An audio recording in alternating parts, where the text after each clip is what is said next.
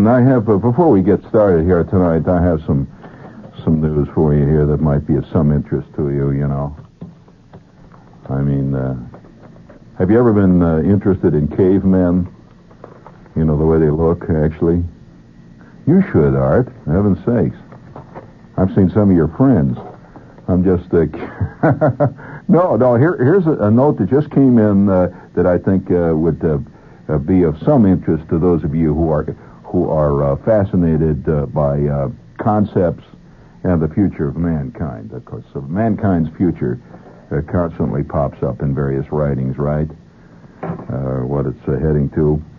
But uh, have you ever thought of what man is going to look like in the future? I mean, you know, we we know what we look like. You know, we walk around and uh, and uh, you you ever really look peop- at people when there are vast amounts of people walking past you? I don't suppose not. I really I'm really forced to have to admit that I don't think most people ever really question much about life at all. They just walk around. You agree with that? No, I mean, I, I just think most people just, uh, the only questions they got is, hey, how come we don't have no ketchup? Uh, that's about that's about the extent of it, really. And and uh, maybe I'm presuming too much and thinking that people occasionally have these fleeting thoughts like, uh, I wonder what people are going to look like uh, one hundred thousand years from now. I mean, whether they'll look like us. I mean, if you believe in evolution, and I presume most people do, I mean, uh, Darwin uh, went through a hell of a lot of trouble to try to prove it. But if you believe in evolution, you have to believe in evolution. You know, the, the things change. Uh, they evolve. Uh, species evolve. And so if you take a, you know, if you take a look at a, at a let's say, a horse of twenty-five thousand years ago, he doesn't look like the horse of today. And yet, uh, here's a note from... Uh, Uh, one of the universities, uh, in fact, from uh, University of California. Man of the future is often pictured in science fiction as having a large domed head and short arms. You've seen those pictures? You know, with no hair. They always show them with, with no hair at all. But an expert on evolution says man in twenty-five thousand years probably will look pretty much like he looks today. Doctor Ledyard Stebbins, founder of the genetics department at the University of California's Davis campus, says, man will continue to develop, changing his society and culture and even the workings of his mind, but not his basic physical appearance. And here's what he says. He says, you know, you, you could take a Cro-Magnon man and clean him up and dress him in modern clothing and parade him down Madison Avenue, and he wouldn't attract a special notice. Well, I'm afraid that's been done many times. He says, uh, the same probably would be true if you could transport a modern man twenty-five thousand years into the future. Changes that affect our outward appearance would not be very great. Uh, the reason, he said, is that man has largely short, cir- short-circuited his physical evolution through the development of tools and technology. He now has no need to evolve new forms or new physical capabilities, because he can invent machines to extend the natural limits on his capabilities. Yeah, but doesn't it follow then that certain things would atrophy? I mean, I, I see a hole in that reasoning right away. In other words, if you have invo- evolved the machine that does the work of your muscles, doesn't it follow then that the muscles would cease to be of any value, really? Or at least begin to get smaller and smaller? Anyway, he says, man survives not by changing physically, Stebbins said, but by changing his environment and by developing new techniques to deal with his environment. Quote, man has the ability to occupy new habitats without any change in his genes more than any other animal. Well, that's true, Stebbins said, maintaining that the huge reservoir of human genes throughout the world represents mankind's major resource for adjusting to the unknown demands of the future. Well, That that fascinated me. I read that piece. And I said, you know, that's that's pretty wild. Uh, you know, the, the Cro-Magnon man, you could take him and uh, shave him, you know, give him a little shave with one of these new double-track razors, you know, and spray a little right guard on him in the right places, and uh, had to comb his hair a little bit here and there, and, and, uh, and to put a suit on him, and you could take him right down Madison Avenue. That would be a fantastic scene. You know, that's an idea for a great S F fiction, you know, great S F movie, where uh, these guys are, you know, you could start it out with the usual cockamamie uh, opening. All all S F movies uh, of a certain period, if any of you follow S F movies, began with uh, a film of the explosion of an A-bomb. This was almost, uh, this was, uh, you know, it was like a classical, you know, and then a voice says, "Man has the temerity, man has the evil to deal with things which he should never know. He is now experimenting with vast forces of nature beyond which he shall have no control. Beware, man." You see this stuff flying up in the air, and then the next thing you know, a giant toad Uh, comes out of what looks like a Japanese pond and uh, proceeds to stomp on Tokyo. Uh, well, this is a, yeah, this is a, this, you know, this is a classic. In one phrase, you can you can uh, embody these. But uh, I I remember seeing a uh, a movie when I was a kid, and I don't know whether I I might have dreamed this movie up or not. I don't know. I just remember seeing something like this. Do you remember a movie where some guys were uh, in a cave? In some mountain, you know, it's a very far distant mountain, someplace way off in uh, a mythical wilderness someplace, and these guys are mountain climbers or explorers or something, and they are they are struggling up this, this fantastic face of this mountain, and they come to this giant glacier, and there's a storm, and these guys are trying to to get the uh, to get into a cave for uh, shelter from the storm. And they go into this cave, and he's hacking away. They're trying to make this place where they can stay while the storm roars. And suddenly they discover this fantastic sight, the glacier, this glacier that's been frozen in ice for thousands of years. You see there in the in this ice, you see a man frozen in the ice.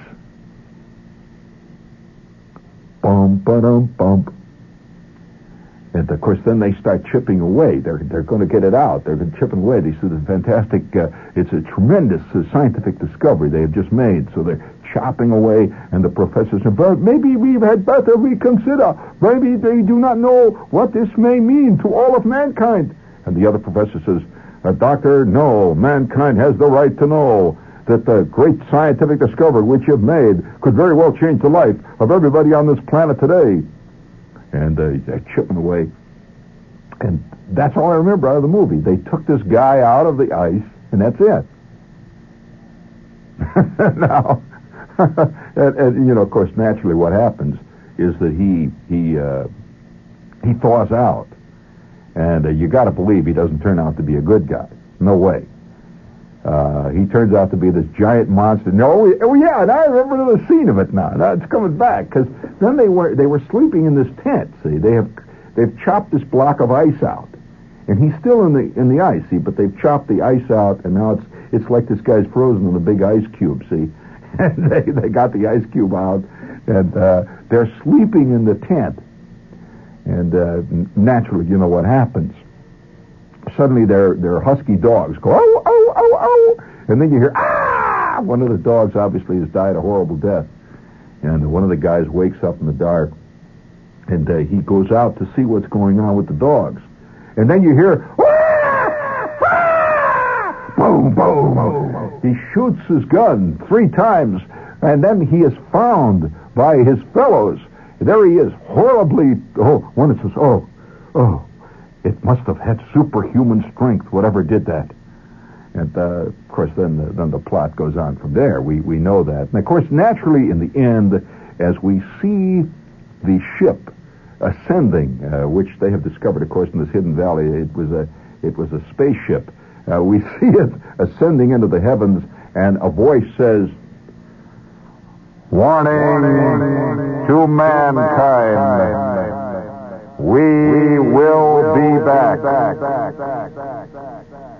We have been observing the planet Earth for thousands of years, and we will have discovered the secret of eternal life, no wars, total beauty constantly,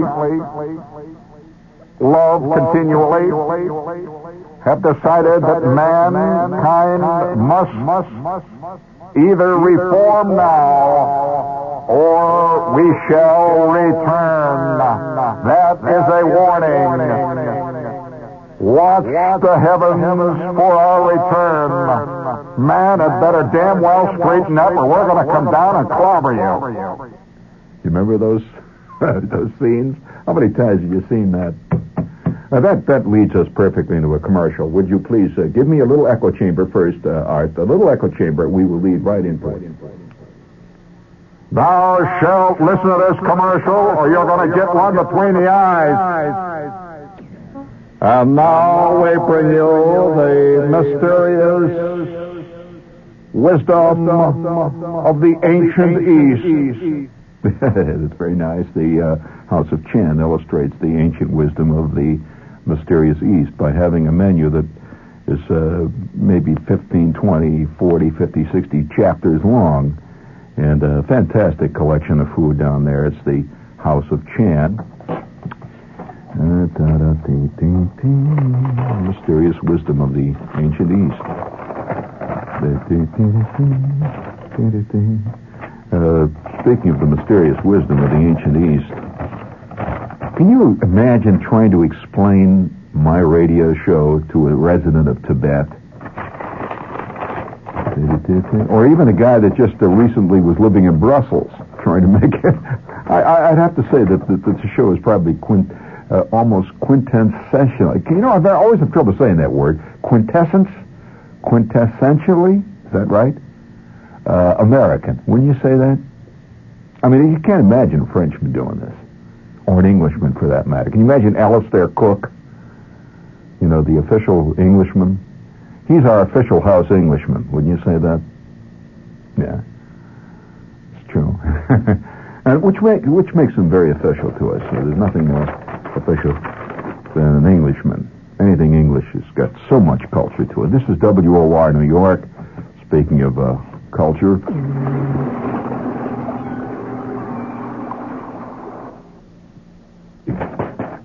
See, uh, one more. Do you have that uh, little goodie there lined up in there? It's all live? What happened? There used to be a th- uh, E T, Jerry. It's not on it now. All right. Uh, this says, uh, hmm. Are you using too much sugar in iced tea and iced coffee? Get Sweet and Low, the perfect sugar substitute. Sweet and Low is featured at all fine food and drug stores. I'll be damned. All right. Funny things we say sometimes on the radio, isn't it? You notice that? Oh, well. Ours but to... What is it? It's on the tip of my tongue. Ours but to... Uh, ours not to uh, do something. Ours but to uh, do something else. As... Forward into the valley of death, march the valiant six hundred. Isn't that the way it goes? You know, shot to the right of me, shot to the left of me, and nothing to drink here. I mean, for God's sakes, how about a shot over here, huh? A little Jim Beam on the rocks, twist eleven. No, no, no, that isn't a poem. What the hell? I mean, I'm losing control here. Yeah, at ease, at ease, men. Step back now. Let's start all over again. At ease. All right, Ted, hut. All right, let's get going here. Straighten it out. Okay. But uh, I, I personally, uh, I may, uh, I may, uh, you know, I personally think that man is going to change somewhat the next twenty-five thousand years. I mean, if anybody's watched the N B A recently, he knows damn well he's changing. I mean, that, that professor is not a sport fan. You agree?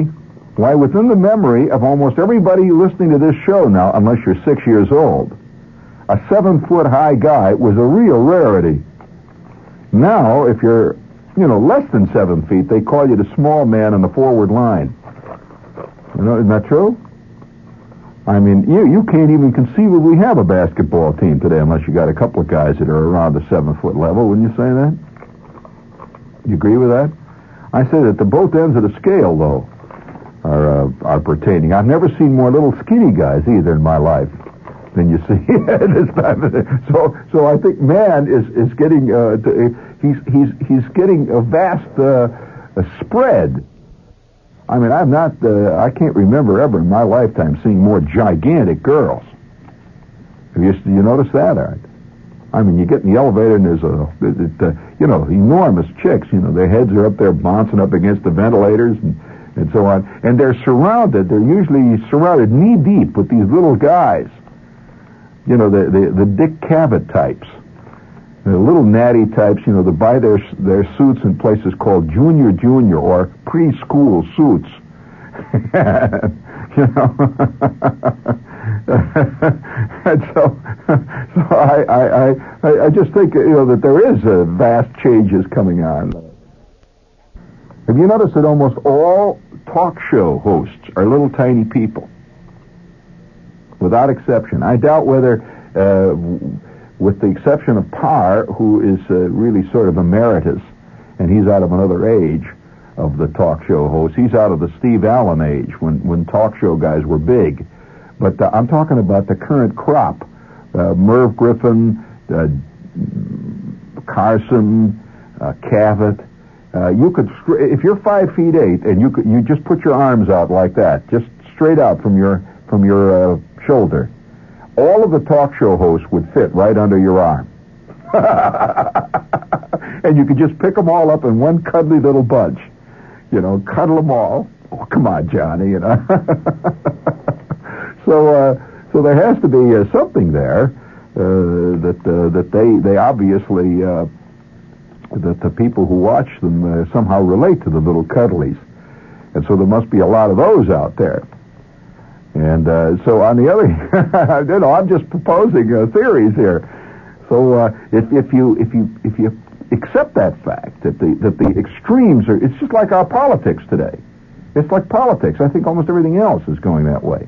That on the one hand you have the extreme radical, which is uh, was quite rare years ago. I'm talking about the one that wants to blow up everything, uh, press a button and blow the earth up. Uh, that's that's the the extreme radical on the one hand. You got you got the you got the guy that uh, that goes for that. Then you got the extreme conservative on the other hand, which was also rare a few years ago. I mean the real extreme conservative that wants to return somehow to the pre-medieval days. The medieval days were a little bit uh, left wing, and uh, he wants to get back to the days when guys had brass rings around their necks. And, uh, you know, were led around with chains, and they were called wamba and uh, girth and stuff like that. So, uh, yeah, you know, so you, you get the you get the two the two uh, extremes way out.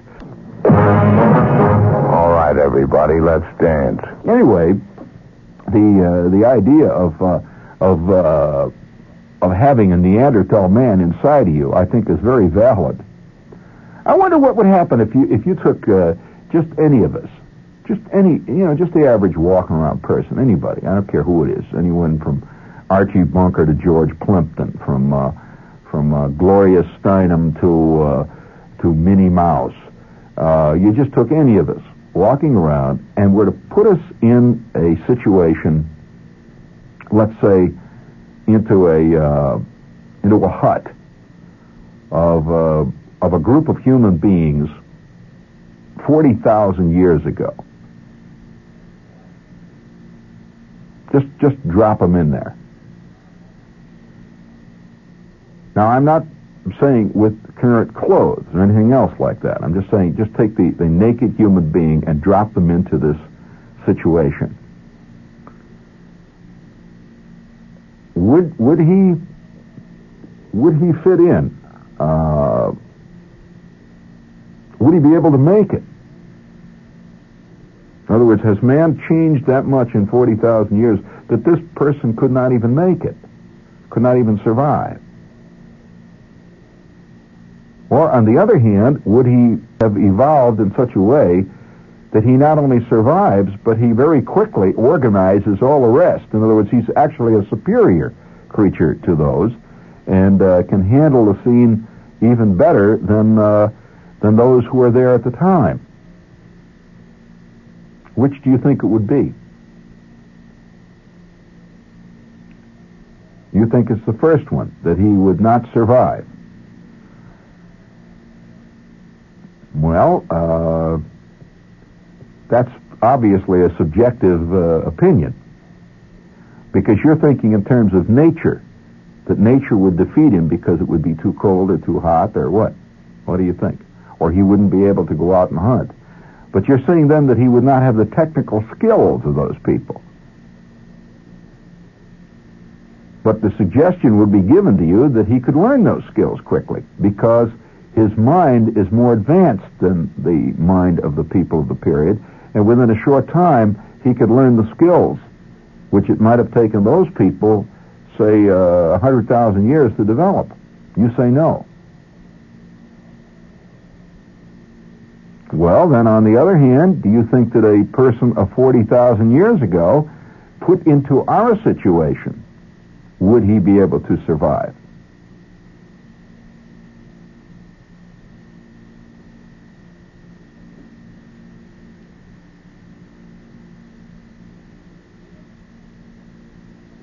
Would he? Or do you say that's not a fair question? He would go on welfare. Well, now, wait a minute. You're saying then he could survive. Oh. Well, now, now that, you're really saying then that man has deteriorated in his ability to cope with a situation. Or are you saying, on the other hand, that society has advanced to the point where it can take care of creatures that cannot deal with the situation? Aha. You're saying that society has changed, but man has, society has improved, but man has, due to that societal change, has declined in his ability to deal with situations on a personal level. Is that what you're saying, or am I putting those thoughts in your head? How about you, Art? Do you think that man could survive if he was dropped into a situation forty thousand years ago? Do you think you could make it? You do. You think you could learn? Yeah. Well, I'm inclined to agree with you. I'm inclined to agree with you, Art, and I'll tell you why. Uh, that the that the one thing that sets man apart from almost every other creature around is his almost uh, uncanny ability to adapt. He, he really has this uncanny ability. Now, on the short run, he may be in trouble. In other words, he arrives down there, but if he can physically hang in, I suspect that if he physically could hang in uh, if, with the, you know, with the cold or with whatever it might be there, that, that that would be a physical problem. If he could physically hang in long enough, I think that he could survive. I really do. Now, I may be wrong. I'm just, just saying this is an opinion. Uh, because man is a, is, a, is a fantastic character, a creature. And and I think this is one of the reasons why man ultimately uh, is is a he, he he's he's a creature that both hates himself and is in love with himself. You find this constantly running through our literature because man man is is the only creature that I know of that can not only adapt to every environment that he runs into, but he can wind up shaping the environment to his own liking. This this is uh, this is not uh, true of any other creature. Other creatures may build little nests or places where they can live, but he doesn't change the environment uh, to his own liking. In fact, you know that right now there are there are a lot of people kicking around in laboratories the idea of controlling the entire uh, controlling the entire uh, climate of, say, major cities. Now, how's that for a concept? Now, this is not uh, not beyond the realm of possibility. In other words, it's it's it's it's quite possible, technically, uh, at uh, some cost, no doubt, but quite possible to take a city uh, of a fairly average size. Let's take a city the size of, say, for example, Trenton, and uh, literally enclose it. It's literally enclosed and keep it at continually seventy degrees or seventy-one or whatever it is you decide to set it at. Because, you know, just a few years ago, it was considered absolutely unbelievably uh, a, a, a remote dream that, say, places like as large as, we'll just say for argument's sake, uh, Madison Square Garden could be air-conditioned. Now we just accept it. We walk in and out of air-conditioned buildings. We don't even think anything about it. But the idea of, of say, by the year two thousand, people being able to literally set the, the population, uh, uh, the entire temperature, the entire climate for, for a place, technically, is not beyond the realm of possibility. And I'm going to tell you, that's going to be a political football. That will cause all kinds of, of argument's sakes. Because, you know, you're going to find one minority group who comes from, say, a tropical climate are going to demand that it be set at eighty-six degrees, because this is the best climate that they find. Then you're going to find a lot of people who come from, say, uh, uh, northern Europe, who places like Sweden, uh, you know, whose forebears go back to, say, uh, Russian, where they come from cold climates. They're going to demand that it, it be set at uh, sixty-one, because they say uh, a man's mind functions better at these. So there's going to be giant charges of racial discrimination. Can't you see it in the future? Oh, it's going to be fantastic. Uh, and, and I can I can just see what what uh, what a political football this will ultimately be. So then they they'll be able to control the humidity, the the rain in there. So you'll find people who come from uh, uh, jungle climates, tropical climates where there's a lot of rain. They're going to be demanding a lot of uh, a lot of uh, moisture in the air. See, and then there's going to be guys that are going to you know come from places where the air is dry, where they rarely get any any water. Uh, they're going to say, I can't stand it. This is uh, obviously racial discrimination. Look at this. Oh, it's raining all the time. so, so, uh, so, uh, the, the, the, so this causes a self-hate, uh, self-love situation. On the one hand, it is considered man as the noblest of all creatures, uh, and the same writer will turn right around in the next paragraph and define man as the as the great polluter of the world, the evil of all world, the, the bacillus of the world, the, the cancer of uh, of the uh, of the universe. Of course, generally, when, when when a guy writes and says man is the noblest of all creatures, he's obliquely referring to himself and his friends and people who feel like he does. It's the others that are the evil bacillus of the world. Very few writers include themselves. Would you would you think uh, just a casual uh, casual guess, uh, Art? Uh, would you think that there's more Neanderthal in you, or less Cro-Magnon, or more? Uh, which which do you lean towards? Well, you know there were two different types. You know, Neanderthal. You know, with the with the sloping forehead. Uh, you know, with the giant uh, overhanging brows. You know, the, I, I suspect, though, if, you, if there was more Neanderthal in you, you'd have a lot better chance in the N F L. I mean, boy, what a fantastic... uh, on the other hand, it's the Cro-Magnon that plays basketball. Well, you know, six of one happens to the other.